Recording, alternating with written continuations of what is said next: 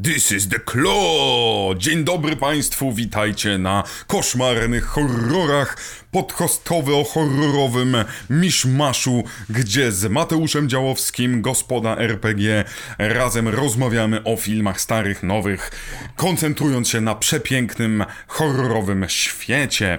Ja jestem Julianiński, Brody z Kosmosu. Dzisiaj mamy dla Państwa perełkę specyficzną. Po pierwsze, to jest pierwszy film, gdzie czarny jest złoczyńcą w horrorze e, i było z tym mm -hmm. dużo problemów. Po drugie, to jest jedyny czarny, który, który jest złoczyńcą w horrorze, bo przez kolejne 30 lat nie dostaliśmy innego czarnego wielkiego złego, co jest bardzo ciekawe dla mnie. Po trzecie, to jest film, który jest na podstawie prozy Clive'a Barkera. Po czwarte, to jest film reżyserowany przez Brytola, który pomyślał, że dobrym pomysłem będzie, jeżeli cały film, który dział się w Liverpoolu, zrobimy w Chicago i zamiast o różnicach klasowych opowie o różnicach rasowych.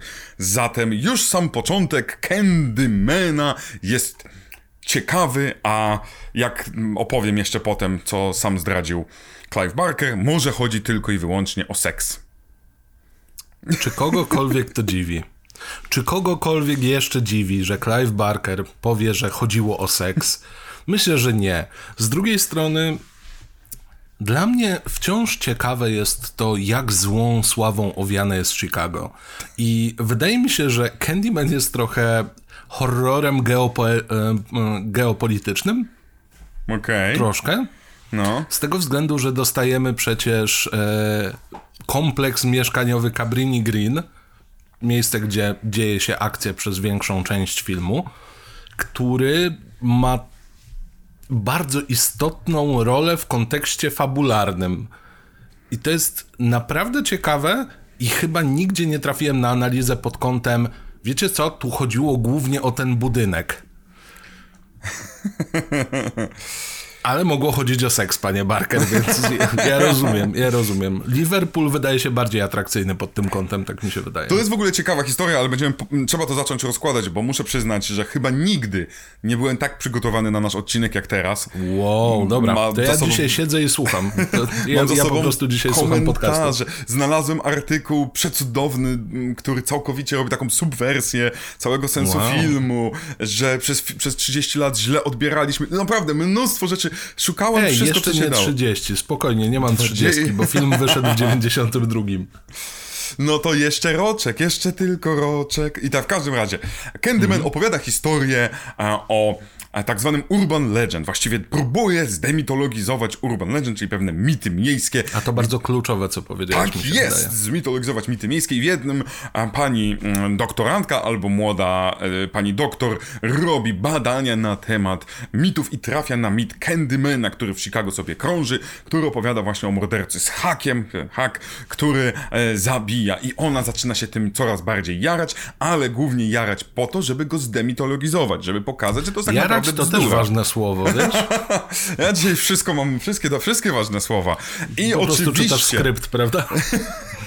My to zapisaliśmy sobie wcześniej, więc mm. demitologizując okazuje się, że jednak Candyman jest prawdziwy. Choć uwaga, tutaj gwiazdeczka, jedna analiza pokazuje, że całkiem nie jest, ale to już naprawdę, ja już tyle, jestem tak przeładowany, przeładowany interpretacjami, że ten film dla mnie jest jak, czuję się jak Neo patrzący na agentów na końcu pierwszej części Matrixa.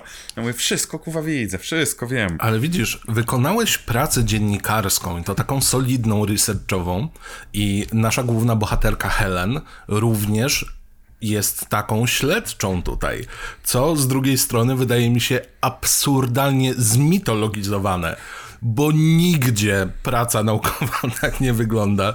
Absolutnie nie jest to możliwe. I inna sprawa, że nasza główna bohaterka wygląda bardzo jak Dana Scully. Dana Scully jak nic. To jest w ogóle jedna z rzeczy, którą oglądasz film i masz z tyłu głowy takie do momentu, aż nagle zobaczyć jakąś taką minę, że skojarzy z Daną, mm -hmm. a do, do, do, tego momentu pani Virginia Madsen rzeczywiście wydaje się specyficznie znajoma. E, ale mm -hmm. film zaczyna się nam właśnie w sposób bardzo bardzo naukowy i bardzo swoją drogą jak, jak, jak Milczenie Owiec, bo mamy naukowców, mamy babkę, która sobie słucha legendy i opowiadana legenda jest i nagle wskakuje nam brat Sama Raimiego, Oczywiście, że tak. Bo czemu by nie? Tylko po to, żeby być na jednej scenie i nawet nie umrzeć, więc ja w sumie jestem zawieziony. W Wishmasterze chociaż umarł. Więc tam mamy opowiedzianą historię. Tu jest ważne, kto opowiada tę historię, gdzie to się działo w ogóle. Bo opowiadają to biali studenci, białej babie, opowiadają to, że to się wydarzyło gdzieś w ogóle nie w Chicago, w Indianie, gdzieś na daleko, daleko, daleko. Był ten Candyman e, właśnie, gdy pięć razy powiesz jego imię do lustereczka, to on się pojawia ciach, ciach, ciach, ciach, ciach. E, I ona jest zafascynowana uuu, i w ogóle, a potem idzie do swojego męża, który zdecydowanie ma romans i wkurza się na niego, że o nim opowiada o mitach, bo przez to psuje jej odbiór przez studentów, bo ona tak bardzo chce to jest w ogóle ciekawe, ona tak bardzo chce trafić do ludzi, którzy naprawdę wierzą w takie mity, e, a studenci już nie wierzą, bo oni, wiecie, byli po jednym wykładzie, to oni już nie wierzą nauki, w takie mity. Świat nauki, Tak. on jej zepsuł wszystko, bo oto on miał poczekać, aż Helen przeprowadzi te swoje badania i dopiero wtedy rozpocząć jakąś tam, jakiś dział programowy, co wydaje się trochę głupie, Tak. bo jakby jest program studiów, ja rozumiem, że jakaś tam samowolka w wykładach jest, ale nie aż taka, bo trzeba coś zrealizować. Natomiast strasznie mi się podoba, jak w tamtych latach e, legendy miejskie urosły do jakiejś takiej dziwnej, właśnie znowu zmitologizowanej formy, bo mamy choćby nawet, tak jak mówiłeś, mm, Hannibal Lecter robiący wykład, tutaj mamy kolejny wykład i oczywiście to akademickie podejście jest ważne, po czym mamy na przykład film, który po prostu już z buta nazywa się Urban, Urban Legends, Legend. i zaczyna się dokładnie taką samą sceną. Ja tylko czekałem, aż Robert Englund zacznie mi opowiadać o tym, że bardzo istotne jest powtarzanie imienia, bo wiecie, na przykład Golem. Jak dostanie imię, to ożywa. Bóg ma takie magiczne coś, że jak się użyje jego słowa, to masz supermoce. W sensie ten Bóg jedyny słuszny w Polsce. Eee, co poza tym? No, yy, pięć razy powiedzieć coś? Dobrze, że nie siedem, bo to już by było zbyt oczywiste. W scenariuszu było 13 w ogóle, chciałem powiedzieć. W scenariuszu było 13, bo Barker oparł to na legend... znowu Urban Legend, ale Urban Legend Bloody Mary, której trzeba No powiedzieć więc 13 właśnie, razy. to też się od razu kojarzy. Krwawa Mary, którą dzieciaki gdzieś tam na imprezie o trzeciej w nocy wywołują, zamykając się w łazience. I przetworzeń tego mitu, tej legendy jest cała masa. O, usiądź w wannie i powiedz trzy razy imię demona, a on przyjdzie, tylko nie otwieraj oczu. No przecież tego jest pełno. Tak, ale tak, tak. I Candyman- poczujesz jego dotknięcie. No to są potem też takie pranki, bo my potrafimy wyczuć, w sensie my czujemy dotyk, kiedy go nie ma, a nie czujemy, kiedy jest. I to jest takie fajne, e, psychologicznie możemy sami się oszukać i wtedy jesteśmy pewni, że faktycznie ten demon był i sami reprodukujemy ten mit. To jest dokładnie e, ta sama mechanika, co jak ktoś mówi o latających komarach, to nagle wszystko cię swędzi. Po prostu. Ale, ale z grubsza. Tak. Ale z grubsza to jest o tyle cudowne, że Candyman łamie to, czego byśmy się spodziewali e, po horrorze, który miałby być o legendzie miejskiej. W w ogóle jakim bardzo wiele rzeczy bo, łamie. No właśnie, bo, bo, bo ja, jako, że ja teraz pamiętam, jestem tak przeładowany wiedzą, gdy powiedziałeś łamie, to mówię, no otworzyłem katalog, a tam 50 Mhm. różnych wersji, więc czy chodzi ci o to, że Candyman jest świadomy tego, że jest legendą miejską i tylko dzięki temu, że, że w pewnym sensie musi pracować nad utrzymaniem własnej legendy. Trochę tak i właśnie to mi się też kojarzyło, nie pamiętam czy to były książki Pratchetta czy coś w tym stylu, ale bóstwa, które mają prawo egzystować tylko w momencie, kiedy mają wiernych. W momencie, kiedy pokazujemy, że ta legenda żyje i trochę jak Freddy Krueger, Jak Freddy, tak. któremu zależy na tym, żeby miał dobry PR, znaczy zły dobry PR. E, tak samo Candyman mam wrażenie, że jest jedną z tych postaci, które żyją tak długo, jak się mówi to pięć razy. No właśnie, ale to lecimy da- dalej, żeby spróbować skumać właśnie tą różnicę tego filmu. To najśmieszniejsze, teoretycznie w tym momencie zobaczyliśmy Candymana w tym intro, gdzie mieliśmy tą dziewczynę, gdzie ta dziewczyna opowiada i tak dalej i się pojawia brat Sama Raimiego. E, I tylko na sekundkę widzimy ujęcie Candymana, nie ma śmierci, jest krew. Ale nie widzimy, żeby on cokolwiek robił. A nasza pani e, doktorantka słucha sobie i w tym momencie e, panie mm, sprzątające, czyli w ogóle mamy taką straszną różnicę klasową. Oj, Podsłu- tak. W pewnym sensie podsłuchują to i mówią, Candyman, ja znam tą historię, Candyman, u nas na, na dzielni, właśnie w tym bloku najgorszym w Chicago, był Cabrini właśnie taki Green chyba? Candyman. Słucham? Cabrini Green, tak się Ja zawsze, chyba masz rację kompleks? pewnie, ale ja, ja, ja ostatnio uważam, że już mam dysfunkcję, jeżeli chodzi o nazwy i nazwiska, więc wolę, e, wolę nie, nie testować. I to jest cudowne, że on od razu, o kurczę, kolejne ofiary. Studencików przepytałam, to teraz przepytam sobie e, i, i co ciekawe, tutaj w ogóle się pojawia rzecz, którą szukając, mm, ro- robiąc tutaj research, trafiłem na kilku krytyków filmowych, którzy opowiadali o swoich profesorach, że robili dokładnie to samo. Czyli mówili o tym, że to są profesorowie antropologii i tak dalej, którzy mówili o tym, że prymitywne społeczeństwa mają większe prawdopodobieństwo do stworzenia jakiegoś demonicznego bóstwa, żeby wyjaśnić e, ubogą sytuację, biedę, śmierć, krew, cierpienie. I cudowne jest to, że to na, na zajęciach antropologii jest, gdzie na przykład chwilę później omawiasz mm, dzie, dzieła Williama Blake'a z, z romantyzmu w, w Europie, albo chociażby w Polsce y, bierzemy duchy, które mamy u Mickiewicza. Czyli to nie tylko ta biedota, bo to z To jest reguły chodziło... przecudowne. No Bo nie? wiesz, najłatwiej jest pokazać ten dysonans na podstawie hej, oto biedny lud nie rozumiał, dlaczego grom na niebie się pojawił. I tak powstał Perun, czy tam Thor, czy jeden z 500 bogów odpowiedzialnych za warunki pogodowe. A, bo tu jest bieda, więc pewnie chodzi taki mały duszek i kradnie nam okazję w życiu. I najłatwiej jest prawdopodobnie dopisać to do osób, które, hej, wiecie, oni nie mają wystarczającej edukacji, więc próbują sobie samemu Tak. zastępować taki Bóg I luk, to, nie? I to zawsze jest tak, że to jest z perspektywy my mamy, ale oni są głupi jeszcze. Oni jeszcze nie dojrzeli do tego poziomu, co my. I tak jak powiedziałeś, u nas dziady, jakieś na weselu po prostu chochoły tańczące i tak dalej. No oczywiście, że biały, cywilizowany człowiek tego nie wymyśli. Słyszałeś kiedyś o, y, opowieści wigilijnej? No co ty? Kompletnie nie. O matko. No to jest przepiękne, ale to od razu widać, że, że nasza Helen uczepia się tego, tak?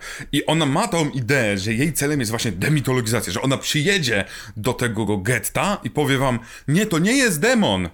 Ale najśmieszniejsze w tym wszystkim jest to, że jedzie tam, jedzie tam ze swoją kumpelą, trafia na, Oj, na tak. getto. E, I w ogóle wchodzi, to też jest dokładnie jak Dana Skali. I uwaga, ciekawostka, to jest faktycznie kręcili w e, mieście, e, w Chicago, kręcili w tym getcie, tam byli przez tydzień tylko, ale wszyscy aktorzy, którzy tam się pojawiają, aktorzy, to są prawdziwi członkowie gangu, których, się, których łatwiej było wynająć, niż płacić policji za ochronę całą dobę. Zatem mimo tego, że policja była... Kompletnie mnie to nie dziwi. No nie, to ci wszyscy, co więcej, oni mieli tylko jedną linijkę tekstu napisaną przez reżysera, wszystko inne co słyszą, a oni tam mówią, ej dziewczynko i w ogóle, to wszystko Takie było... typowe zaczepki. Tak, bez scenariusza, mogli mówić co chcieli, mogli nie mówić nic.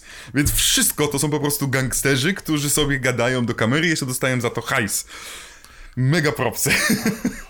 szanuję i rozumiem w pełni, bo tak y, krótka historia, to było bardzo dobre osiedle na początku, e, bardzo dużo pieniędzy wsadzono w to, bardzo rozsądnie przygotowano całość, a potem administracja się wypięła, no i siłą rzeczy e, zawalenie rynku mieszkaniowego, bla bla bla, e, no jakby stworzyło się getto, Getto. czy tam slumsy, jakkolwiek woli, nie? Tak, tak, tak. No zresztą tutaj można ten, ten film analizować jako troszeczkę tak zwaną gentryfikację, prawda, gentryfikację, e, bo nagle się okazuje, że ten sam budynek, w ten sam sposób został zbudowany budynek, który jest na drugiej części Chicago, ale jest super bogaty, a jest tak samo zbudowany. Tylko tutaj, to co powiedziałeś, administracja wkłada ten hajs, żeby ten budynek wyglądał pięknie, żeby, zresztą nasza bohaterka mieszka mega wysoko, na jakimś mega wysokim piętrze, mega drogim mieszkaniu, w bloku, który jest taki sam teoretycznie jak ten blok getta, więc ona zjeżdża z góry do nich, żeby poznać tych, e, tych O, biednych biały czarnych. Mesjasz, dawno nie Tak. słyszałem. Biały Tak jest. Mesjasz. E, I ona tam poznaje panią, która faktycznie gdzieś tam usłyszała o tym morderstwie. I tutaj jest jed- jedna z e, większych różnic. Gdy słuchała tych, e, tych naszych studentek, to słuchała jakąś bzdurkę, jakąś historię, która nigdy się nie wydarzyła. Tu trafia do getta, gdzie faktycznie ludzie ginęli przez Candymana. I ona zakłada, że ci ludzie ginęli wcale w sensie, że to tylko jest bzdurka, że to jest mit, ale nie myśli o tym, kuwa, znaczy, że jest tu jakiś morderca masowy, który biega i zabija. To ją kompletnie nie rusza. To jest przepiękne. Nawet to jest jedna rzecz. Jakby logika tutaj siadła totalnie z jej strony. Ona jest zbyt sfokusowana, zbyt skupiona na tym, żeby ciągnąć te swoje, no klapki na oczach po prostu i leci, leci przed siebie. Strasznie mi się też podoba tekst. Spoko, myślą, że jesteśmy z policji, więc za nami nie pójdą. To tak nie działa! To tak nie działa! Dobrze, że was stamtąd na nożach nie wynieśli. Wow. Tak, i, i to, to jest w ogóle przepiękne, bo tam scenę mamy z mamą, która. No mamy mamę z dzieckiem. Ani nie Młoda- narkomankę, młoda matka, ani nie, e, nie wiem, no, ani nie otwiera im z dwoma gnatami i jest, ma kolory i w ogóle. Tylko po prostu mamę, która żyje no, w ciężkich warunkach, która w jednym momencie mówi, że no kurczę, tu wielu białasów przychodziło i chciało pomóc. I w tym momencie nasza Helen mówi, my tacy nie jesteśmy. Kiedy ona jest ze swoją czarną koleżanką, którą w tym momencie nazywa białą bo jest jasna, więc to w ogóle trochę traktuje tą swoją koleżankę tak, to ja mogę mówić, jaką masz rację, bo, bo ja jestem Helen. A, ale to jest, tak pi- to jest tak pięknie pokazane na zasadzie, ja przyszłam, ja was wyleczę, bo powiem wam, Kolonializm, kolonializm cały czas po prostu. przyjdę, No cóż. wyleczę was, powiem wam, że nie ma Candymana i nagle to getto się zmieni. Na zasadzie, Mhm. aha, super. To dzięki. Właśnie tego potrzebowaliśmy. Przecież to jest tak głupie. To, to nie jest, tak jak mówiliśmy, to nie jest proces, który się wydarzył w ciągu pięciu lat. Takie sytuacje się tworzą, to znaczy upadające osiedla, e, jakaś tam gettoizacja tych osiedli, to jest proces praktycznie pokoleniowy. Załóżmy, że w latach 50. chyba były otwarte te kompleksy budynków, więc prawdopodobnie to rodzice tej dziewczyny kupili dom tam, mieszkanie tam i na początku była sielanka, tylko w momencie, kiedy zaczęło to upadać, no to skąd ma mieć pieniądze, żeby się przenieść do bogatej dzielnicy? Została tam i sobie radzi w tej sytuacji. Już nie mówiąc o tym, że ten tego film nie porusza troszeczkę, ale jakbyśmy spróbowali to przeanalizować, to musimy pamiętać, że do, właściwie, szczerze powiedziawszy, jeżeli chcemy być bardzo uparci, to po dziś dzień znajdziemy tak zwane, e, po pierwsze było coś takiego jak redlining. Redlining to było, um, że miasta miały określone czerwoną linią właśnie, której granicy nie można przekroczyć i tam czarnym się nie sprzedaje mieszkań, nie wynajmuje mieszkań z tych rzeczy. Zatem w latach 50., 40., 60. nawet nie miałeś szans kupić, nawet jeżeli miałeś hajs, kupić mieszkanie w lepszej dzielnicy. Trafiałeś do gorszej dzielnicy, gdzie twój landlord, twój e, opiekun teoretyczny, twoja spółdzielnia nie wydawała ani grosza na renowację, a tylko podnosiła czynsze. Coś, co po dziś dzień zresztą się dzieje. Więc nawet jeżeli przyszedłeś z dobrym hajsem, to i tak kończyłeś w dupie niejako, no bo z, no, no bo z czym? No, no, no nie, nie wygrasz. Ja mieszkałem w bardzo złej dzielnicy w Legnicy przez moje pierwsze 10 lat życia. Mieszkałem w jednej z najgorszych dzielnic.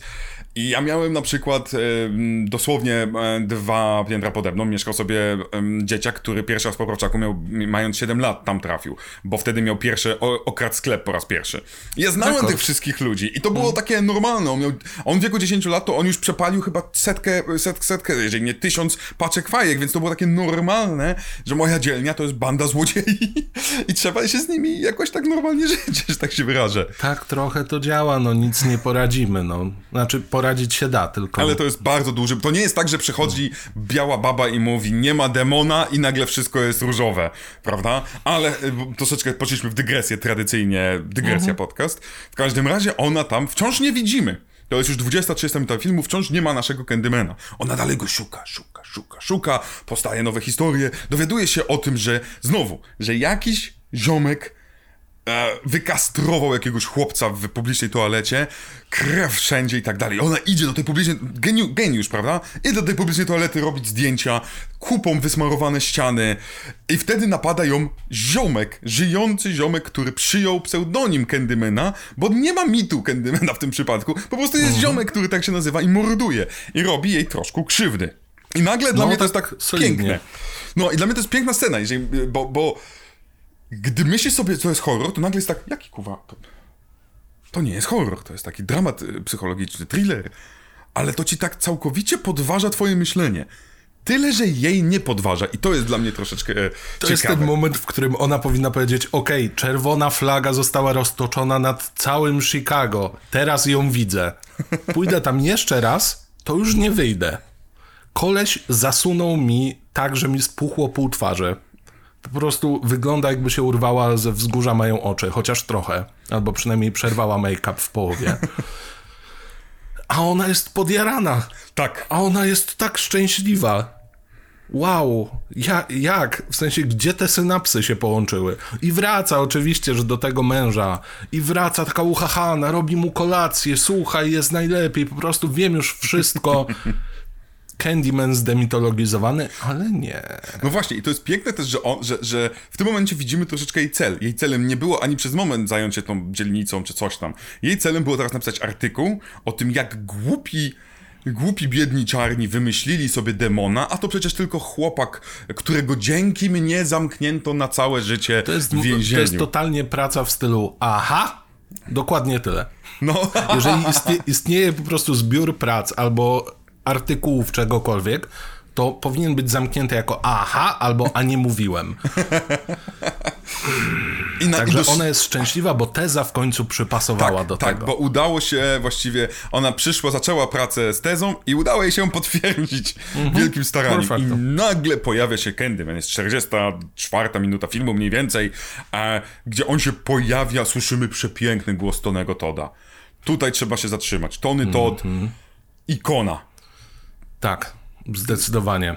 I pierwsze jak słyszysz Helen, to jest takie o Chryste, skąd on wie, że naprawdę mam na imię Helen?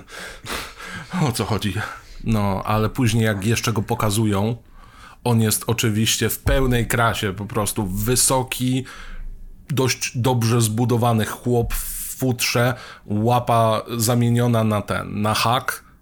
I to jest Mm. takie, wow, kumam, dlaczego moi znajomi po prostu nie chcieli oglądać tego filmu, po prostu się bali. Tak, Tym bardziej, tak. że film nie przygotowuje cię na to. w żaden Kompletnie, sposób. kompletnie, ale nie widzisz go. i Jedną z rzeczy, jak mamy naszych horrorowych często zabójców, to nie widzimy jego powitania w jakikolwiek, w cudzysłowie, straszny sposób. To nie jest tak, o Jezu, twarz zmasakrowana, o, o Jezu, jednej nogi nie mam, o Jezu, mam maskę, jestem the shape, czy cokolwiek. Nie, on wygląda dystyngowanie. On ma koszulę z takim kołnierzykiem specjalnym, pod spodem ma jakieś coś tam zawiązane, spodnie mega eleganckie, buty drogie. On, on, on, nie, on pojawia się, mówi do Helen i on nie biegnie za nią. On nie krzyczy, on idzie spokojnym, dystyngowanym krokiem do niej i samym głosem on ją hipnotyzuje. I ty czujesz, ten chłop nie ma moc, bo ma hak, ten chłop ma moc, bo on ma tutaj ją. I to jest, to jest bardziej przerażające. W ogóle według mnie nie powinno się myśleć Candyman hack. Jasne, Mhm. że to jest ważny element tego wszystkiego i część tej całej legendy. Ale dla mnie Candyman to jest po prostu taka siła. Mhm. Jakaś, jakaś właśnie taka hipnotyczna, mesmeryzująca moc. Coś, co potrafi po prostu, nie wiem, zawładnąć tobą, albo w jakiś sposób coś w ciebie wtłaczać, jakąś taką myśl, potrzebę i męczyć cię, i męczyć, i męczyć. Tak, i to jest zresztą jedna z interpretacji teoretycznie, bo nasza Helen z, nagle odpływa i tutaj trzeba wspomnieć o jednej rzeczy. E, Virginia Madsen grała i reżyserem był, Boże, nie, ty zaraz powiesz e, reżysera, bo ja oczywiście Już nagle nie pamiętam. mi, nagle mi uciekł. Pan, pan, pan brytyjski autor, powie- on lubił różne dziwne rzeczy robić i on powiedział, że kurczę, nie podoba mu się spojrzenie Virginii, on chce coś zmienić. I on najpierw ją zabrał na seans hipnotyzy, hi, hipnotyzerski, nauczył się hipnotyzować ją i on na planie hipnotyzował ją specjalnie, bo, bo zależało mu na pewnym, pewnym spojrzeniu na zbliżeniach. I centralnie było tak, że cała, nagle cały plan cichutki, on ją hipnotyzował, mówił tam raz, dziesięć i tak dalej, mówił akcja. I zaczynali to grać. I to jest właśnie też pierwsze ujęcie, gdzie ona jest zahipnotyzowana. Różnica jest też Dobrze, taka, że nie że... nagrywali tego na IMAXach. On, akcja i I Hans Zimmer wtedy. Tak, Więc tak, to tak, jest, trzyma jeden klawisz przez 2,5 godziny. ale to jest ważne też to, że oni postanowili to zmienić, że e, dodać jeszcze jeden element. Ona, była prawie, ona się prawie w ogóle nie malowała przez cały film. Dodawali jej maskarę i odrobinkę szminki czy czegoś w tym rodzaju. Odrobinkę, że jest inna, ale że nie widzimy, że to jest taka przemiana, wiecie, że e, Dr. Jekyll, Mr. Hyde. Ale ona jest No, nagle trochę jak w Silent zahipnotyzowana. Hillu 400 tysięcy koszulek na zmianę, żeby było widać, że powolutku postępuje brud. No, Tak, tak, powolutku, to musiało być powolutku. I nagle ona się budzi, budzi się cała we krwi, zaraz obok właściwie wpada na odrąbany łeb Rottweilera. To była scena, gdzie ja się za pierwszym razem prawie, prawie się zesrałem ze, ze strachu. Wiesz, ja się wychowywałem z dwiema Rottweilerkami, więc to też było takie dla mnie, o nie, o nie, No. o nie. To, to jest przekroczenie jakiejś granicy małego Mateusza, nie powinniście tak robić. Ale ta scena jest taka, jeżeli się to jeszcze ogląda z jakąś świadomością, co się w ogóle może dziać, to wyłapujesz momenty takie kluczowe, kiedy sytuacja staje się jeszcze bardziej tak, jakby się szło głębiej w bagno, bo ona jest w bardzo, bardzo feralnej sytuacji. Nie wie, gdzie jest, potencjalnie, bo tak. skąd miałaby wiedzieć? Wie. Cała jest we krwi. Widzi odrąbaną głowę Rottweilera, więc może skojarzyć, że jest u tej młodej matki, bo widziała, że ma takiego tak. psa. Słyszy krzyki, łapie za tasak. tasak i wchodzi uwalona krwią do czyjegoś mieszkania w biednej dzielnicy. No. Co może pójść nie tak? I tylko łapiesz te momenty, kiedy ona chwyta za tasak. Tutaj jest cała uwalona i tak o nie, o nie, o nie, pani protagonistko, pani się pogrąża. Tak, i ona w dodatku jeszcze, no to jest pytanie, czy jest protagonistką, ponieważ ona w tym no. momencie zrzuca się na nią ta młoda matka i nasza Helen przyjebuje jej porządnie, e, rozwala jej kawał ramienia i wtedy wpada policja i aresztuje ją. Swoją drogą, to też jest, jak się zaczyna analizować ten film troszeczkę jakbyś analizował Kubricka, to wszyscy, którzy ją mega szanują i tak dalej, są ci mm, biali, aresztuje dwóch czarnych policjantów, a potem przesłuchuje i potem o, e, oskarża czarny kapitan, czy też czarny detektyw. To też jest, e, też jest istotne. Ale ona nagle jest no, no, oskarżona o zamordowanie dziecka, które było, bo nagle dziecko tej kobiety znika. I my mamy Na takie... pewno zamordowanie psa. No tak, tak, ale oskarżenie ma być zdecydowanie o dziecko. No. Bo pies to tak naprawdę niestety no. w tamtych czasach to ona by nawet za to zapłaciłaby pewnie karę 500 dolarów i tyle. Znając życie, tak. Dokładnie. Ale to dla mnie przy analizie filmu też jest ciekawe, bo zakładamy wtedy, że to na 100% zrobił Candyman. Ale mhm. Czy aby to na pewno? nie jest pewne. To no w właśnie. ogóle nie jest pewne.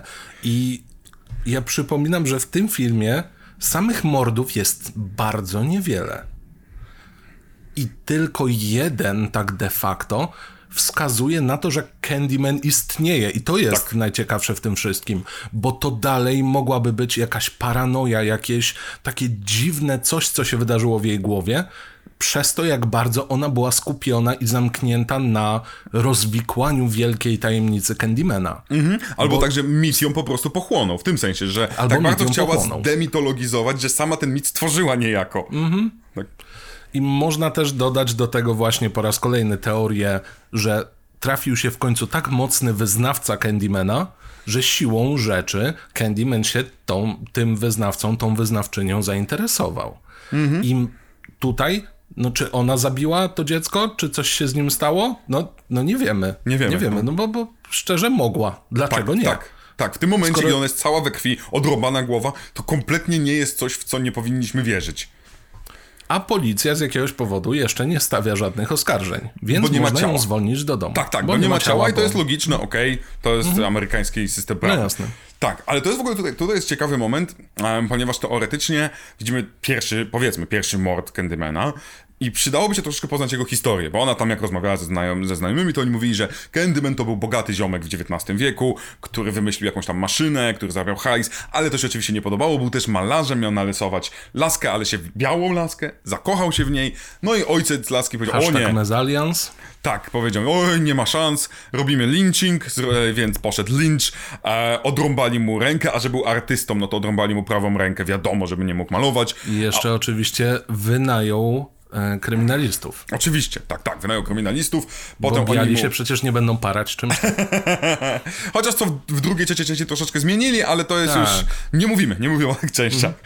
Ale potem jeszcze w dodatku e, obsmarowali go jakimś miodem i go zjadły pszczoły, a potem jeszcze jego ciało spalili. Na wszelki wypadek. To jest e, Marzanna 2.0 po prostu.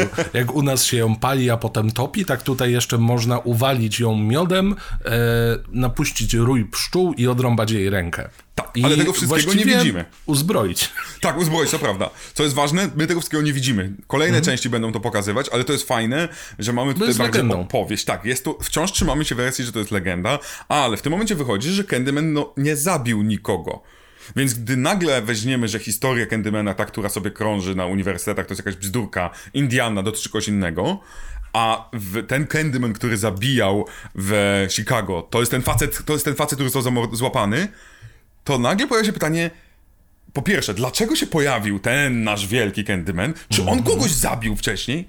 I czy to Helen nie, Helen nie zabija? No bo bądź co bądź, jeżeli raz go widzimy zabijającego, zabija hakiem, że tak znowu zrobię hak, a nie zabija tasakiem ani nożem. A odrąbanie głowy psu jest tasakiem, jak nic.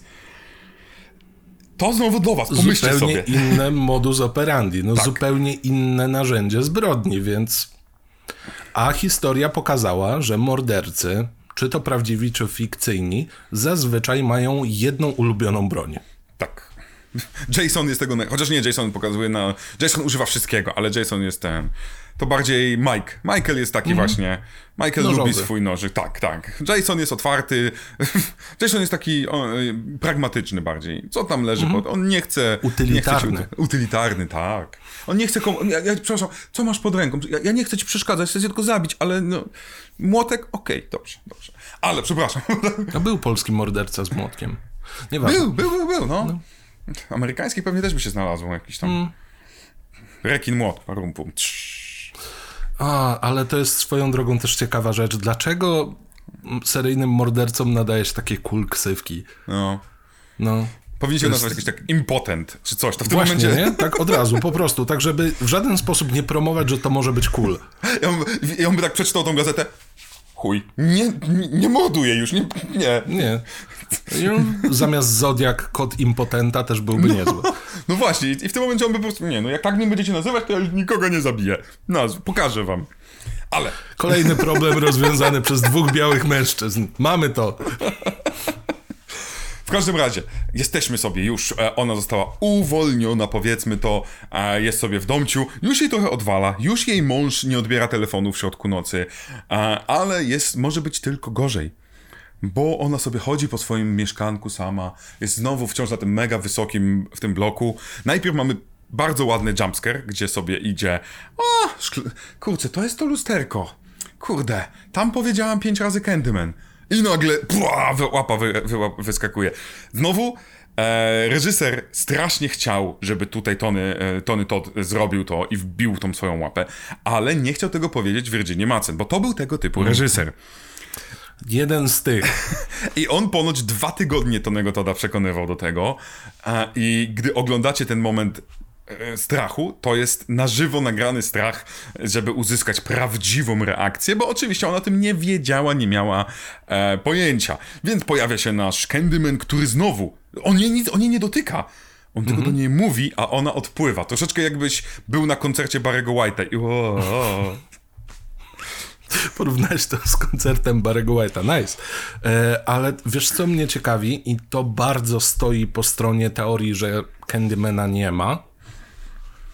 To jest to, że on tam rozwalił kawałek ściany. I nikt nic o tym nie powiedział. Tak, Nikt nie zwrócił uwagi na to, że macie dziurę w ścianie. Tak. Nie mamy ujęcia naprawiania. Tak, nie mamy ujęcia naprawiania. Mm, Co prawda, musiałbym obejrzeć jeszcze raz, bo wydaje mi się, że, kamer- że, że kamera przejeżdża przez ten korytarz i nie widać zniszczonej, e, zniszczonego, zniszczonej łazienki. Więc wydaje mi się, że to tak jakby nie miało miejsca. Urojenia. Po raz kolejny urojenia. Tak. I wtedy przychodzi niestety, jeżeli chcemy leć, lecieć z y, takimi standardami, no to wiadomo, że jeżeli jesteś osobą, która ma przeżyć w horrorze, no to twoja najlepsza przyjaciółka nie przeżyje. Coś za coś. Tak, i ona, ona, ona ginie i znowu nasza bohaterka się budzi, nóż, którym rozplatała, rozplatana została bohaterka inna, lecz zaraz obok niej. No więc znowu, po pierwsze, nie to narzędzie bro- zbrodni. Ale tutaj znowu masz tę samą sytuację, gdzie widzisz te kroki, kiedy ona się pogrąża. I to jest takie, o, Candyman idzie, Puch, łapie za nóż, a ty, o nie, on to wykorzysta, to jest pewne. To, to jest po prostu oczywiste, że zaraz ktoś zginie od tego noża, a ty się z nim obudzisz. Pewnie, Tak. że tak. I tak też się dzieje. Oczywiście Candyman robi swoje, mieszając w głowie. E, przychodzi oto przyjaciółka, która chce ją prawdopodobnie pocieszyć kwiatami, a mieszkanie jest otwarte. Tak, mieszkanie jest otwarte. Aczkolwiek muszę przyznać, że, bo w całym filmie, znowu to jest różnica pomiędzy innymi, tylko Helen widzi Candymana. A nikt inny nie widzi, nikt inny go nigdzie nie widział. E, poza tą opowiastką z samego początku, gdzie on się niby pojawia w lustrze. Znowu opowiastka jest tak zrobiona, że w lustrze na, najpierw mamy wieszak, który troszeczkę kształtem przypomina Candymana, więc to też może być na zasadzie ojeju, przestraszyłam się kształtu, bo był piorun. Ale widzisz, ona nawet jak ogląda klisze z tych zdjęć, to tylko ona widzi tam kształt Candymana. Swoją drogą ma jakiś zajebisty rzutnik.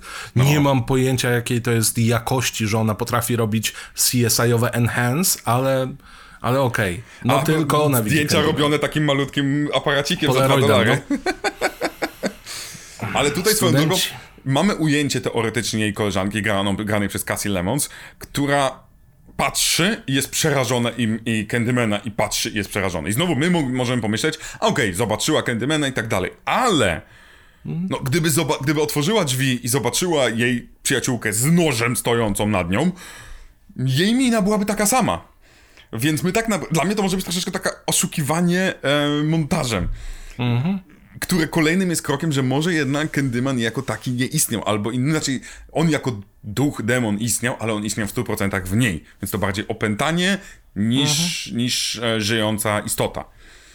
I trafiają do psychiatryka i nagle nam tak ozmie- znika miesiąc. To w ogóle przeurocze. ale taki mocny, bo to jest cudowne. Oni ją tam e, przypieli tymi pasami, podają jej jakieś e, lekarstwa, które mają ją uspokoić, wiozą ją w następnej scenie na wizytę w ogóle z prawdopodobnie najbardziej zmęczonym pracą sanitariuszem ever, który jest tak cyniczny, jak się tylko da. E, do, dokąd jedziemy? Do Disneylandu, oczywiście, że tak. No i co? I zajeżdżają do tego, do tego pana psychiatry.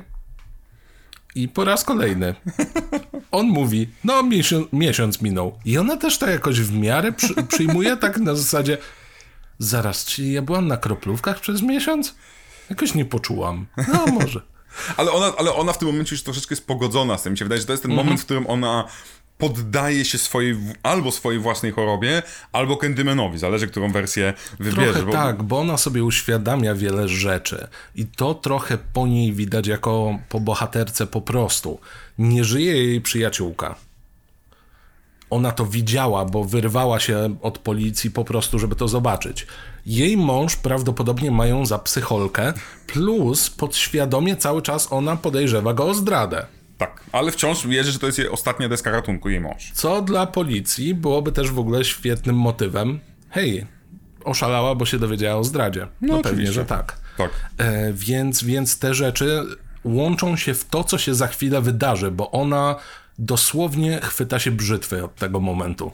Tak, i to jest też znowu ciekawe, bo do tej pory Candyman dla niej to było przerażające. Ona bała się go, nie wierzyła w niego, on sam mówił, zostań moją ofiarą, uwierz we mnie, potrzebuję wiary, żeby istnieć. Bardzo I poetycko w ogóle Tak. mówi, nie? To, to jest w ogóle, on ym, w ogóle, Boże, Sweets for the Sweet, czy tam, nie, on, któreś, Mhm. któreś teksty są z Macbetha w ogóle wzięte. Sz- Albo z Macbetha, na pewno z Szekspira, nie pamiętam czy z Macbetha w tym momencie, ale na pewno wzięte, bo też o to chodziło, żeby zbudować ten klimat. No i to są. Telenowelista. No i też troszeczkę to jest Clive Barker, w sensie to, to są No. te rzeczy z brytyjskiej albo europejskiej białej kultury, które zostały tu wrzucone. Tak. No bo I y, jeżeli ktoś lubi nawet Hellraisera, to poczuje tutaj trochę takiego Mhm. vibe'u, takiego silnej, potwornej postaci, która nie dość, że ma niesamowity głos, e, także Mhm. prawdopodobnie odkryliśmy fetysz pana Barkera, e, ale to jest No. jedna rzecz, a druga, że jest coś w tych takich międzyświatach u niego. I tak samo jak Candyman ma swoją jakby taką Candy jaskinię, czy tam po prostu Candy mieszkanie, to ono, ono mogłoby być mieszkaniem obok mieszkania cenobitów. tak. Tylko, że to jest bardziej, to ma być y, nawet pani, która zajmowała się production design, mówiła, że to ma przypominać trochę gotycki ko e, kościół. Tylko tak jak w gotyckim kościele mamy e, freski albo jakieś, nie wiem, kolaże, które budują historię, na przykład Drogi Krzyżowej, tak tutaj ta historia jest budowana przez graffiti. Więc całość jest upstrzona graffiti i jakimiś rysunkami, które były postarzane. Tam mamy rysunki przedstawiające Candymana, jeden, na którym się bardzo e, skupimy. Ale to, co jest ważne, że nagle ona, nagle co też dla mnie ma sugerować jej przemianę w złoczyńcę w pewnym sensie. Nagle mówi, słuchaj, wiesz co, tak? Tak jesteś twardziel, nie wierzysz mi? Dobra, to ja wołam Mogę to Candymana. udowodnić. Mm, I ona w pewnym sensie, potem jest oczywiście przerażona, ale Chryste Panie, zawołałaś Candymana i nie wiedziałaś, co się stanie? No, to jest po prostu wyrok. Tak. I po raz kolejny nikt nie widzi Candymana poza nią. Tak, ale powiedzmy, że tutaj... Um, To jest że jedyny moment, ten, o którym Tak. mówiłem, że... to jest ten jedyny... I, i to jest mamy Candymana, który pojawia się z tyłu i swoją drogą prze, prze, prze, przebija się tym tym, e, tym hakiem jakby przez cały kręgosłup kolesia, krew mu leje się w ogóle. I on krzyczy, on ryczy w tym filmie, tak jakby był taki zwierzęcy. I dla mnie to może być pierwszy raz, kiedy Candyman zabija. W ogóle. Bo on nie zapił za życia, został zamordowany. Te wszystkie rzeczy to są już bardziej imaginacje. Albo on żyje tym, że ludzie mówią o nim strasznie. On przecież nie musi być straszny.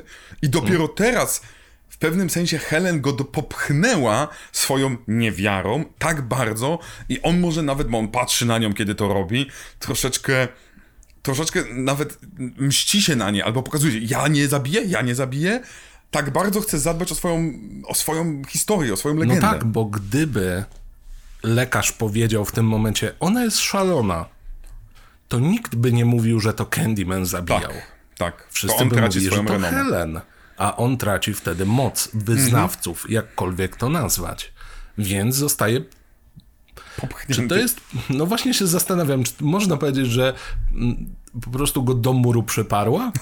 No właśnie, ja tak troszeczkę widzę, że no, no nie innego Demonicznego mordercę? Chciała ob, domyśle? obedrzeć go z mitologii, chciała go obedrzeć z jego jestestwa niejako.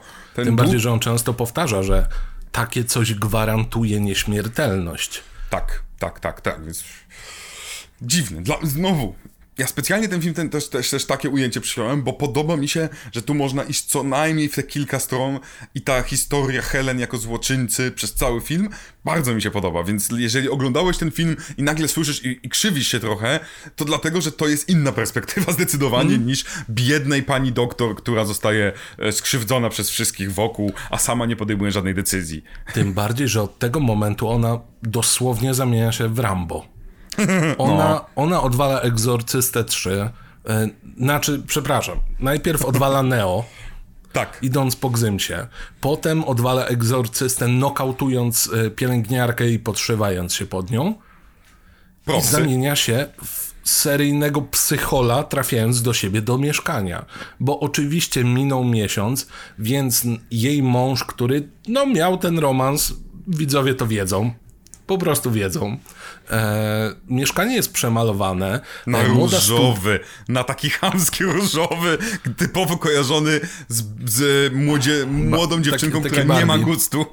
No, takie Barbie totalne. Nie przeszkadza mi sam kolor, aczkolwiek całe mieszkanie na różowo Całe to jest mieszkanie. jednak zero gustu. Wchodzi tam młoda studentka, pijana, he, he, he, jakiś y, po prostu y, s- słodziusieńki język od jej męża i czujemy to po prostu jak spada na nią takie kowadło Looney Tunesowe i to jest takie oj, oj, to jest ostatnia sytuacja na ziemi, w której chciałbyś się, chciałabyś się znaleźć, zarówno z perspektywy męża, jak i zarówno z perspektywy żony, którą on założył, że już jej nie zobaczy raczej, Tak. chyba że przez szybę w zakładzie. I będzie mógł ją oszukiwać, będzie mógł sobie tam wmawiać co chce, ale to jest też piękne, bo to jest dla niej, to było tak, to jest, to była ostatnia rzecz, można powiedzieć, która trzymała ją przy rzeczywistości. Jeżeli zakładamy, że jej odwala cały czas, no to ostatnia nitka rzeczywistości to był jej mąż. I nagle okazuje się, że to też było kłamstwo, że ona, e, że on ją oczywiście zdradzał. Swoją drogą, e, sposób jaki pokazujemy, że jej mąż zdradza, też jest taki, że dajemy tej młodziutkiej dziewczynie, nakazujemy jej nie nosić stanika. Ona ma trzy różne sceny, trzy razy się pojawia, za każdym razem jest bez stanika. Wiecie, bo młoda jędrna i to trzeba pokazać. Okej, panie reżyserze. In your face bardzo, ale... No, bardzo in your face, ale kumamy. I tutaj widzimy jej przemiany, kiedy ona nagle z osoby, która... Właśnie jeżeli u lekarza był ten pierwszy, kiedy jeszcze była zdziwiona, że wywołała mordercę i morderca zabił, tak teraz ona już jest... My się jej zaczynamy bać. My się jej zaczynamy bać. Ona bardzo. sprzedaje to, że powinniśmy się bać, bo moment, w którym ona mówi What's the matter? Are you scared? I to jest takie o fuck, o fuck. To jest moment, w którym po prostu guns blazing ona wlatuje i morduje kogo się da. To jest ten moment, gdzie widzimy, że jej mąż boi się odebrać słuchawkę z jej dłoni, gdzie ona nie jest uzbrojona tak de facto. Jest dużo mniejsza od niego i tak naprawdę no, nie ma siły żadnej właściwie, to ona nic nie mogłaby zrobić, szczerze powiedziawszy. Chyba, że zakładamy, że ma demoniczną moc i w ogóle rzuca ludźmi o ścianę. Tak, wyciąga po prostu lusterko z kieszeni. Candyman, Candyman. Nagle, jasne. aha, i atak. Nie, Ale to jest, i, i swoją drogą teoretycznie, tu znowu mamy drobny pewien problem, ponieważ mm, ciężko jest zrozumieć, dlaczego ona w tym momencie nagle wraca tam, wraca do tego miejsca. Czy, bo poza tym, że jest totalnie już ogarnięta fascynacją, wiarą w Candymana, poddaniem się mu, to ja nie do końca rozumiem, dlaczego, jaki jest inny powód. Jaki powód, który byłby na zasadzie, bo, bo ona w tym momencie no, nie musi wracać do getta, nie musi się zmierzyć z Candymanem, a w pewnym sensie świadomie to robi. Świadomie idzie w jego objęcia. No trochę tak, bo tutaj mamy ten wątek cały czas dziecka, które gdzieś żyje.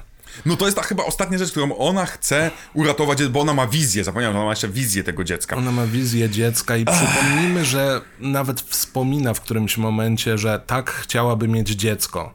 Tak. I, I podejrzewam, że to miał być jakiś taki bardziej zaczepny punkt i niekoniecznie nim był, więc musimy sobie dopowiadać. Wiesz, istnieje też taka strona jakby interpretacji tego filmu, że czemu Candyman chce ją zabić? Tak.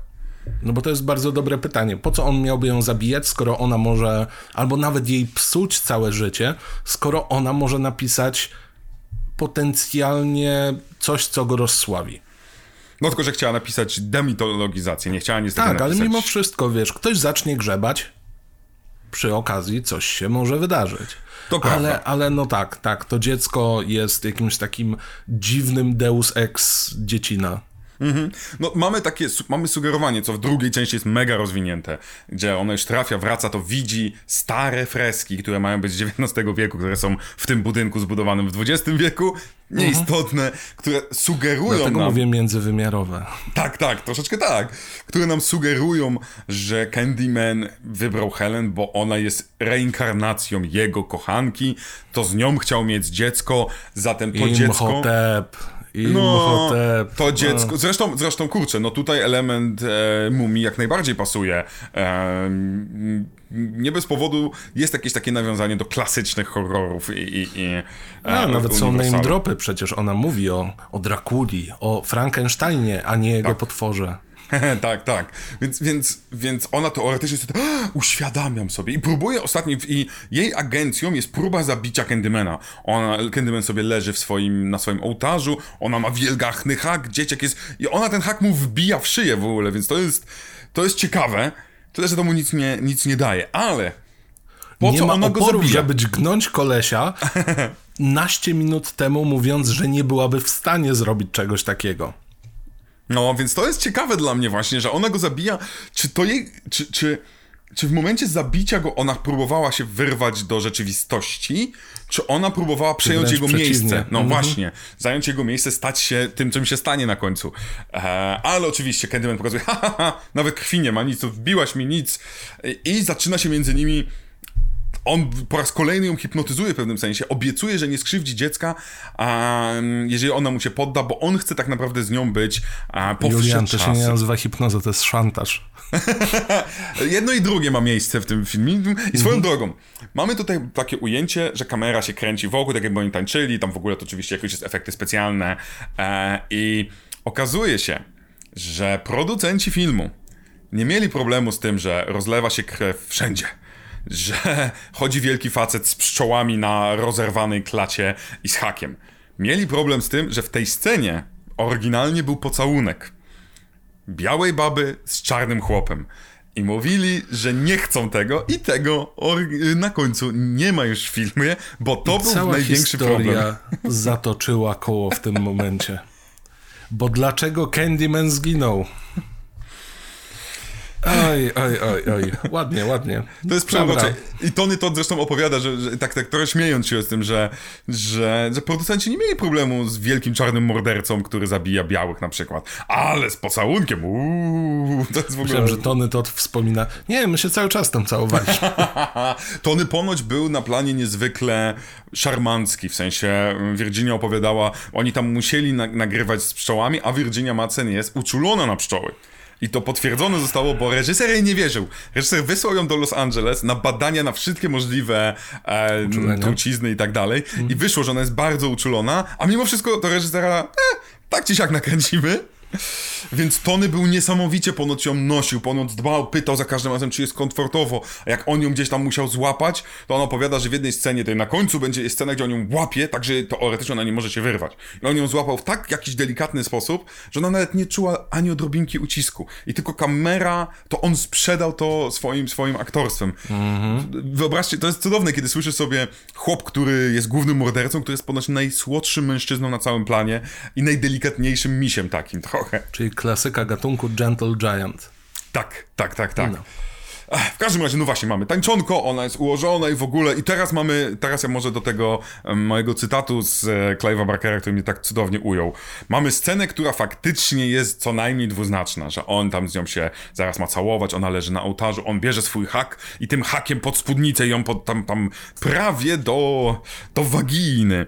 Więc w tym momencie, podczas komentarza reżyserskiego, Clive Barker mówi, wiecie co, tak w sumie ten Candyman to on ma takiego wielkiego kutasa.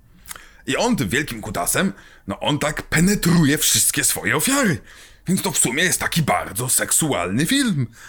I dosłownie taka cała cisza następuje gdzieś tak na dobre 30-40 sekund, zanim ludzie zmieniają temat po prostu.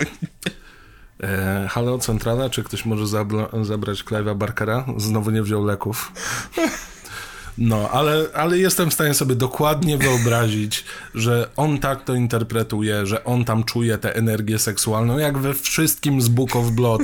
Hellraiser, Rowhead Rex, tam jeszcze są w ogóle jakieś historie, masa pierdół o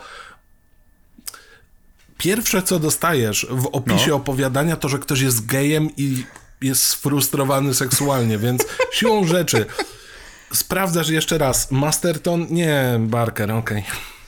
No właśnie, ale to jest, to, jest, znaczy, to jest takie urocze w pewnym sensie, bo robiąc ten taki, wiesz, te wszystkie analizy, wszystkie rozwiązania, nagle wyszło, że cały film jest właśnie o, o, o, o takiej chuci niezaznanej, prawda? I jest też takie tłumaczenie, że Candyman pojawia się dlatego, ponieważ mąż nie daje jej tyle rozkoszy, co? I dlatego Candyman jest tym trochę poza tym wymarzonym, jego, no. No, poza tym Candymanowi jak jeszcze żył, no. zabrano możliwość zaspokojenia chuci.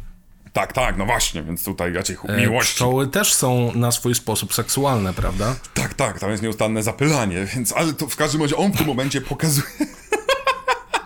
w pokazuje którą stronę idzie dygresja klatę. podcast.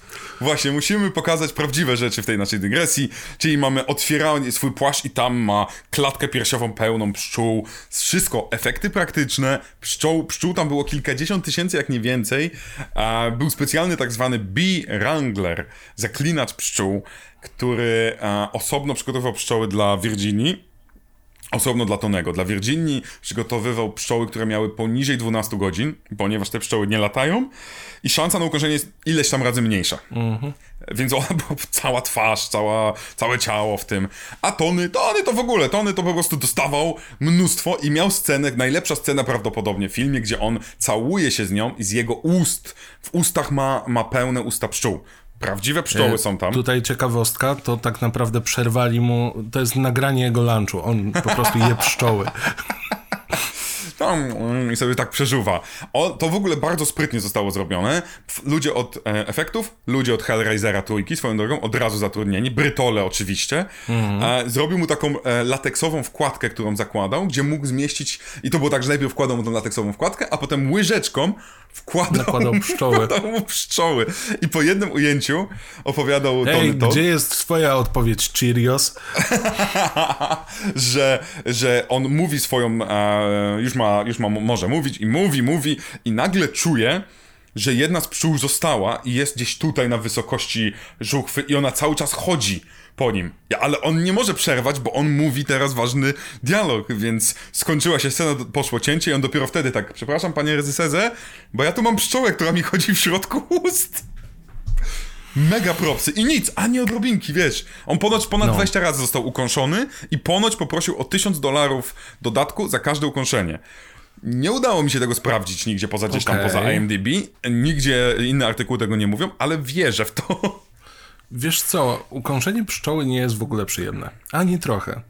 jeżeli ktoś ma choćby nawet najdrobniejsze e, symptomy uczulenia na nie, no to jest bardzo nieprzyjemne i to jest darmowa wizyta na sorze w moment. No. Ale no cóż, no wstrząsy anafilaktyczne i te sprawy zostawmy sobie na później, bo tutaj ich nie ma, tutaj są zupełnie inne wstrząsy. Tak. Nie ma Kevina Bacona, ale, ale zaczyna się dziać, bo zbliżamy się ku, ku końcowi. końcowi. Tak, bo teoretycznie ona jest w tym momencie przemieniona. Teoretycznie. I nagle ona się budzi, nie ma Candymana, nie ma dziecka. To w ogóle jest tak mega dziwne, bo teoretycznie ona jest przemieniona. Wychodzi w tym getcie. W ogóle tempo spadło nagle z takiego wysokiego C pod e, przerwa.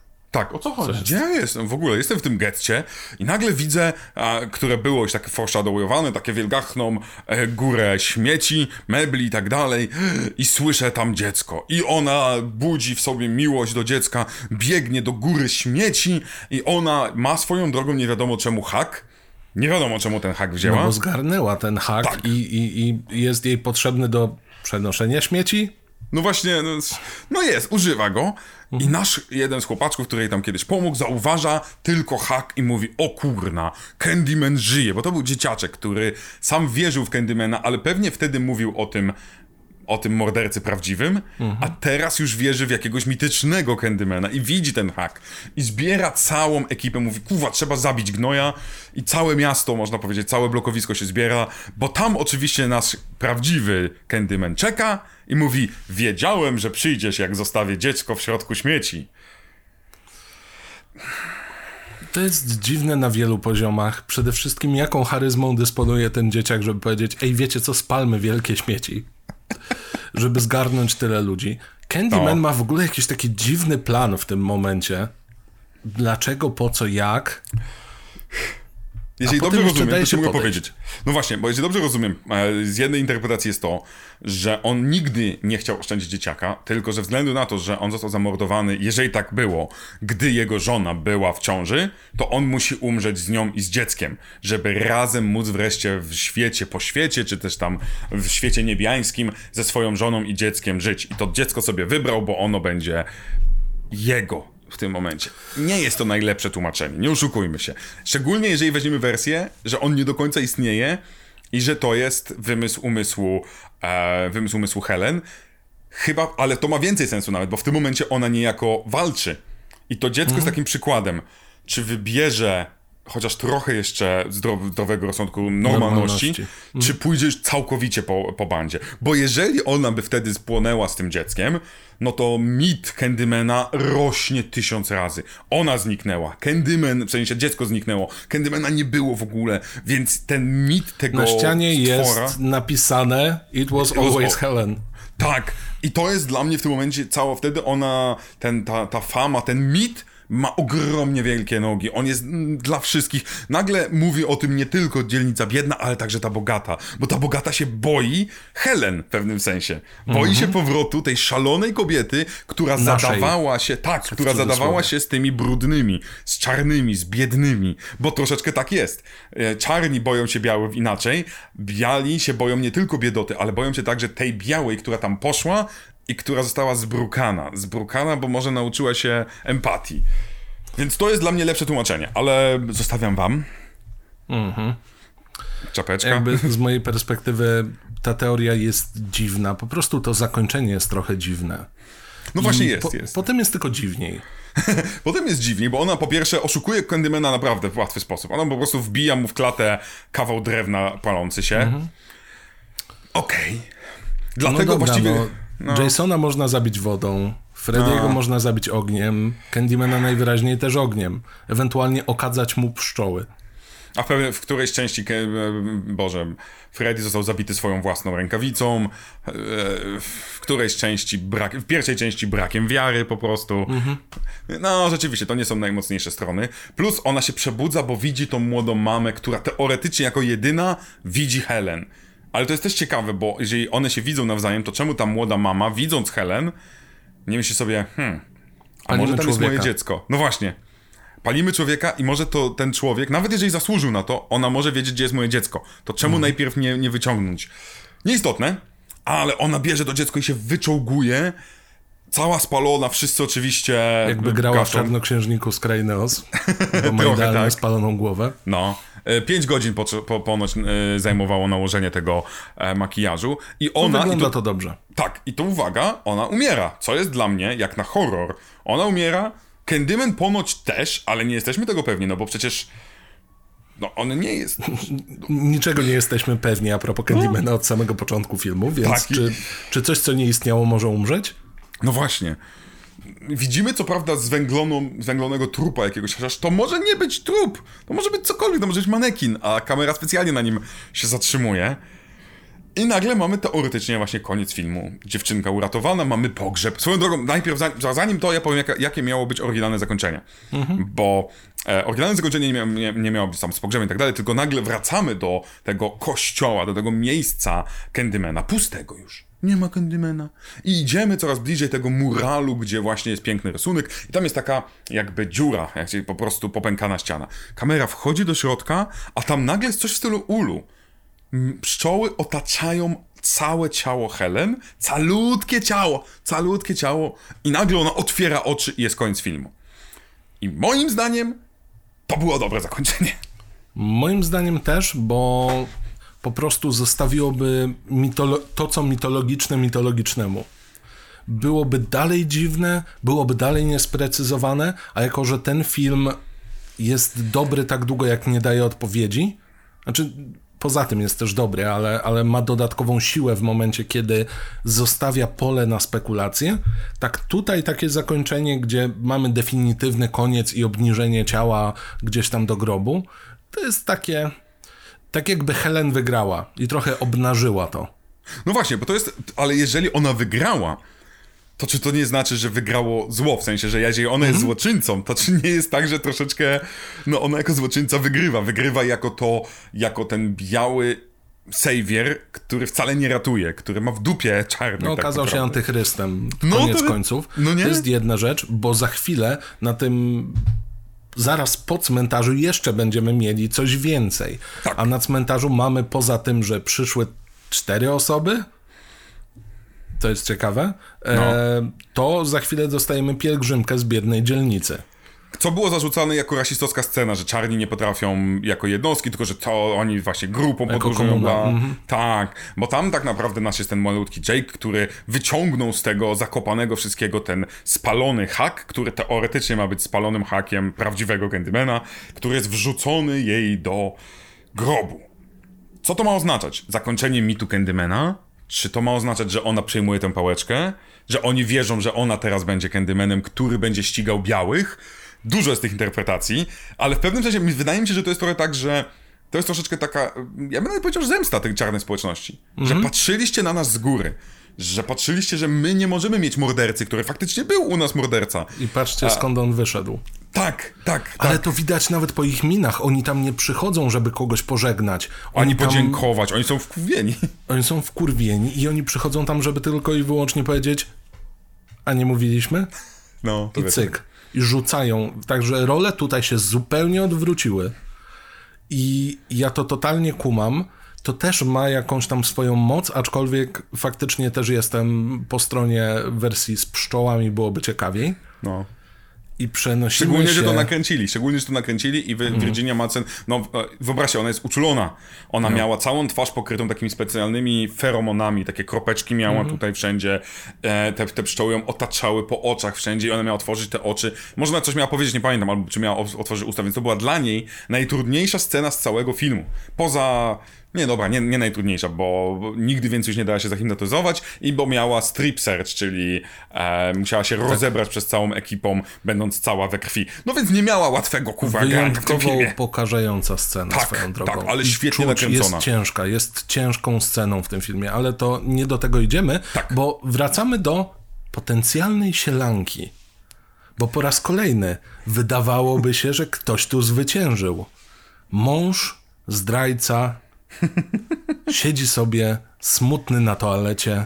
Jego piękna, młoda, oczywiście bez stanika, wybranka chce mu zrobić obiad, ale to nie jest to samo, co jak Helen robiła obiad.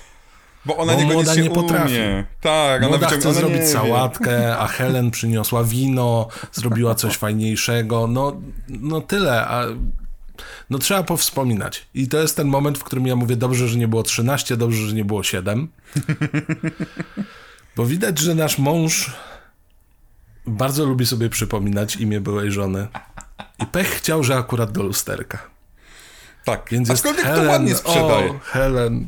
Ale sprzedaje Helen. to.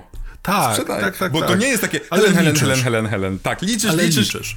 Liczysz i się pojawia Helen z piękną, króciutką fryzurką, która dla mnie przypomina, nie wiem, taką dziwną wersję, bo oczywiście jest umalowana na trupa, jak z rodziny Adamsów jakby była, tą mamą, tylko że całkiem inna fryzura. Mortisie. E, Mortisie, właśnie. I ma hak. I oczywiście wita swojego męża i strumu w brzuch. Ha, ha, ha.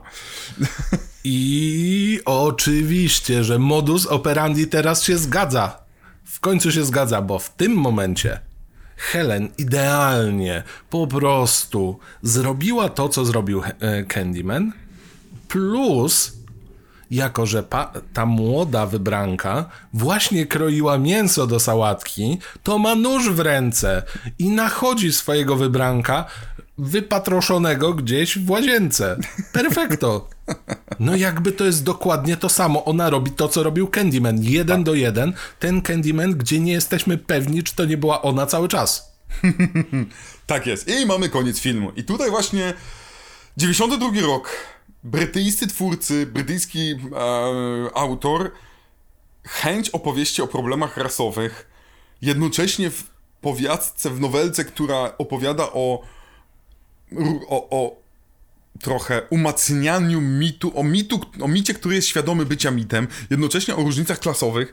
Jest tam tak dużo rzeczy, ale jakimś cudem, ja nie wiem, czy to jest artystyczny sznyt reżysera, czy muzyka Filipa Glassa, która niszczy świat. Jedna, to, jest, to może być najlepsza muzyka z horroru, jaką ja osobiście lubię. Najlepsza. Jest bardzo dobra, to fakt. Eee, nie wiem, co tu jest tym czynnikiem decydującym, że ten film aż tak wieloznaczny pozostał po 30 latach i aż tak sprawił, że no ja na przykład mega czekam na premierę Candymana za tydzień i no, no, nie, specjalnie mimo tego, że jest coraz więcej fragmentów jest omijam je z szerokim łukiem, bo, bo Jordan Peele współtworzył scenariusz i ja już płaczę na samą myśl o tym.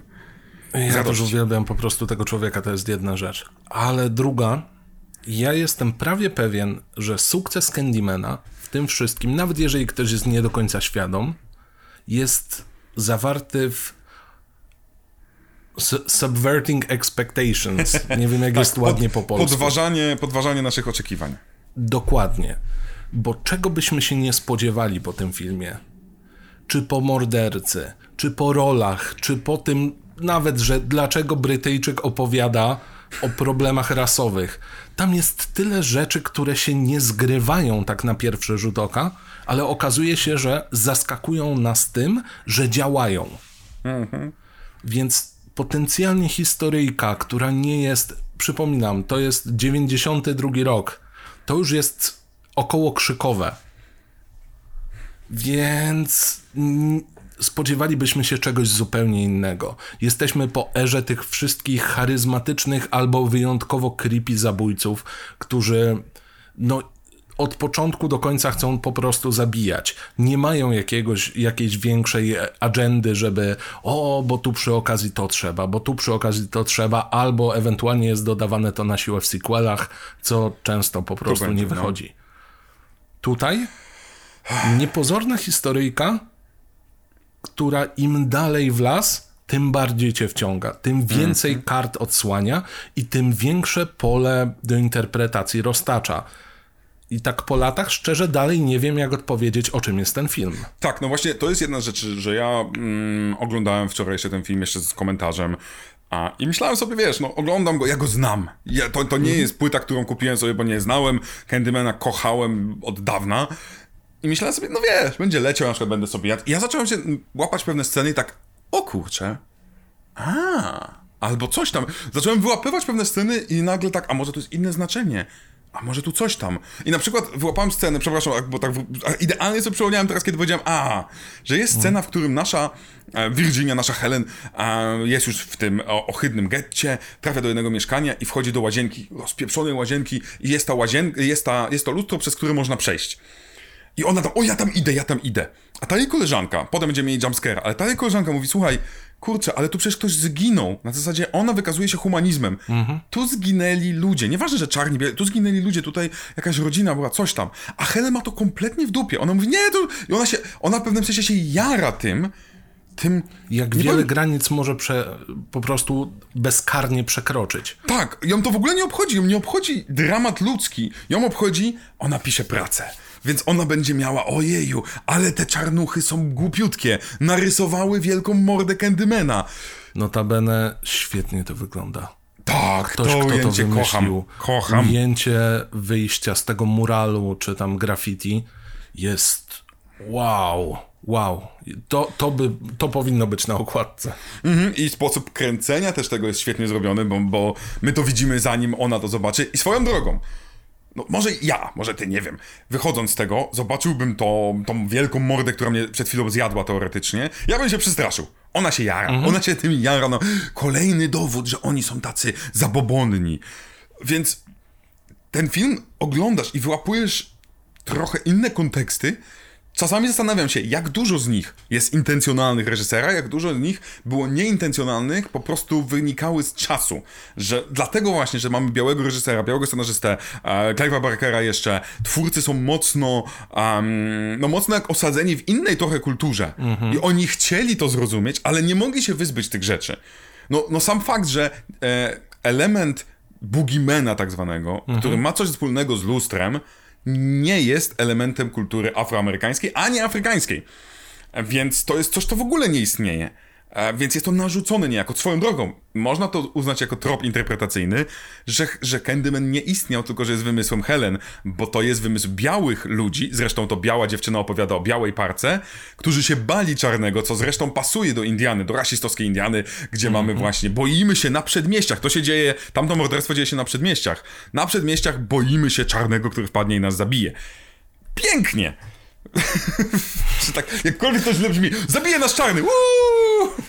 O, już masz kilka w ogóle dzisiaj takich tekstów, które wyrwane z kontekstu mogłyby tak. nas pogrążyć, ale, ale prawda jest taka, że jest to wyjątkowy film po raz kolejny. Po raz kolejny mówimy o czymś, co jest wyjątkowe w, swojej, w swoim istnieniu i mhm. zdecydowanie jest to film, który polecamy. Polecamy. Polecam. Y, warto byłoby jeszcze powiedzieć o tym, ile sequeli wypluto.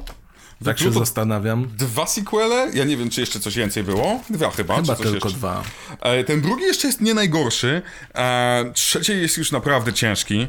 Ale Tony Todd, e, z plusów, Tony Todd opowiedział o tym wprost, że gdyby nie ta rola, on by nie miał kariery filmowej, no tak. więc super.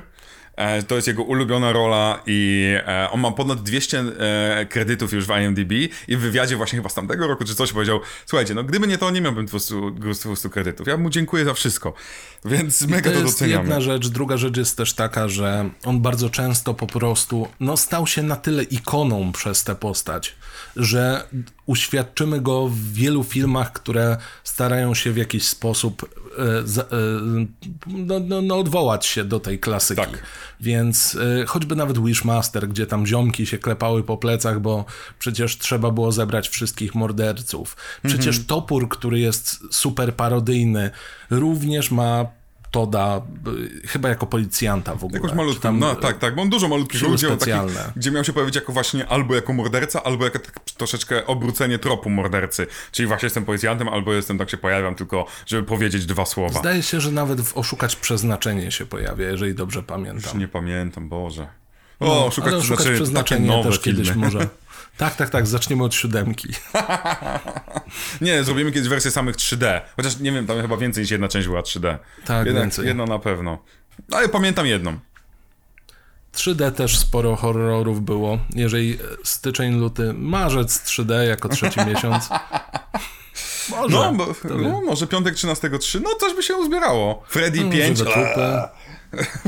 Żywe trupy przecież też były Żywe trupy były 3D, właśnie. No. Trochę tego... Szczęki można uznać za horror? Szczęki tak. 3? No, e, We tak... Francji film znany jako Rekin. No ja rozumiem rekin. Uwielbiam. Uwielbiam po prostu, nie?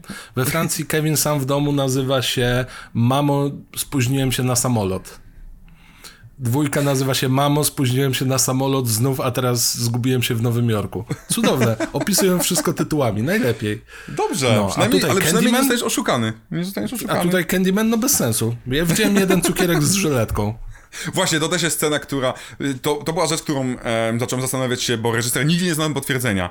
Był morderca Candyman w latach 70 w Stanach, biały, niezwiązany z tym w ogóle nic z tych rzeczy, który ponoć właśnie kusił cukierkami. Więc czy o to chodziło w tej scenie? Czy chodziło o to, że jest tak niebezpiecznie, że nawet cukierki mają żyletki, bo to jest getto i czarni mają źle? Nie wiem, ta scena była tak wyrwana z niczego po prostu. Moim zdaniem to jest po prostu więcej dokładania do tego wiadra pod tytułem To nie jest potwór. Wyście sobie to wymarzyli, wymyślili, próbujecie racjonalizować rzeczy czymś, co racjonalne nie jest. A ja wam powiem, że jest po prostu wymysłem. Może Więc- tak być. Może tak być, więc może to czas, żebyście wy napisali jeszcze więcej teorii, a może więcej jeszcze wam przychodzi rzeczy do głowy, bo my chyba się wyprztykaliśmy, nie chcemy was zagadywać, żeby film był, żeby nasz materiał był dłuższy niż film. Film warto obejrzeć, warto słuchać muzyki Filipa Glassa. Moim zdaniem te dwie części może niekoniecznie od razu, ale przynajmniej drugą można obejrzeć, a już na pewno, ja już w ciemno, na pewno już wersję z 2021 roku, jakby co recenzja lada moment, e, ja się nie mogę tak bardzo doczekać, że już... To będzie Jak- moje pierwsze wyjście do kina po pandemii.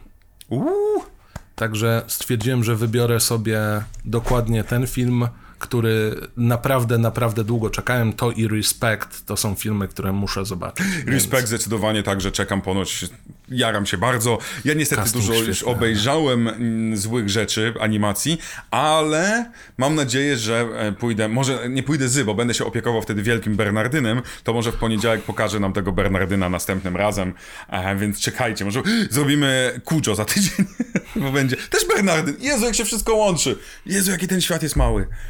Dobra, kończymy. Przepraszam, przepraszam. Oglądajcie. Candymana. Y, Tak jest. E, Znajdziecie Mateusza na Gospoda RPG, mnie na między innymi na Brody z Kosmosu. Oczywiście bardzo wam dziękujemy, pozdrawiamy i nie mówcie, ja do tej pory... wasze. Tak, komentarze są wasze. Ja do dzisiaj nigdy nie powiedziałem pięć razy Candyman w lustro. Nigdy. Piszcie, czy, czy byliście na tyle odważni. Ja nie mam jaj, Biggie po prostu. Smalls? A Biggie sam mogę mówić tam. Ale Candymana szanuję na tyle, że nigdy nie powiem pięć razy do lustra. Znaczy wiesz, problem jest taki, że pewnie bym się odwrócił, jeżeli by tam stał i powiedział, jestem fanem pańskiej roboty. Tego przytulił tak. A, zaraz, nie tego No się właśnie. spodziewałem. Nie wiem, Kogo tu zabić? Teraz mi trochę głupio. No właśnie, teraz głupio trochę. A pan pokaże, jak pan pokaże, jak pan zabija, no. Mam takiego sąsiada. No, ale, Dobra. ale uciekajmy, nie będziemy robili mordercy w ukrytych pragnieniach. Trzymajcie się, cześć. Do widzenia.